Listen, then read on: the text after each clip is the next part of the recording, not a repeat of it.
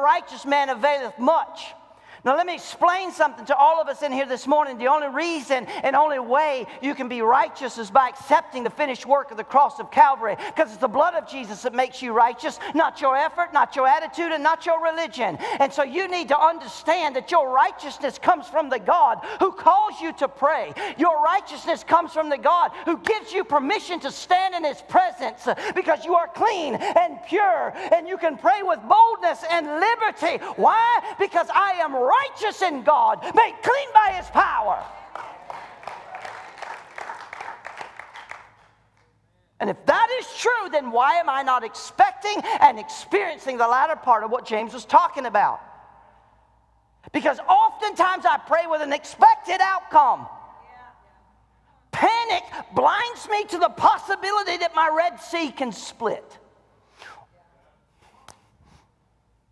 Panic or pray. Panic blinds me to the possibility that my Red Sea can part. But let me tell you something, church.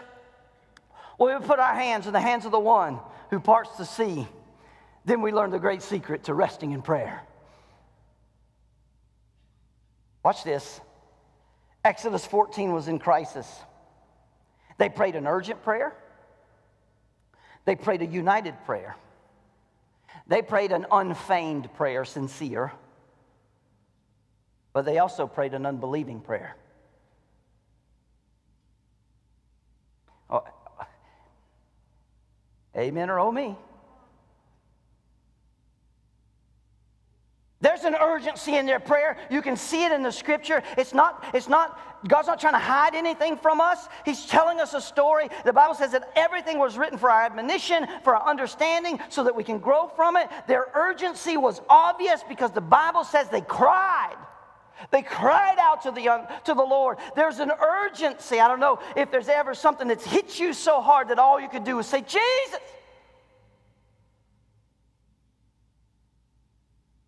No. Help me. Not again.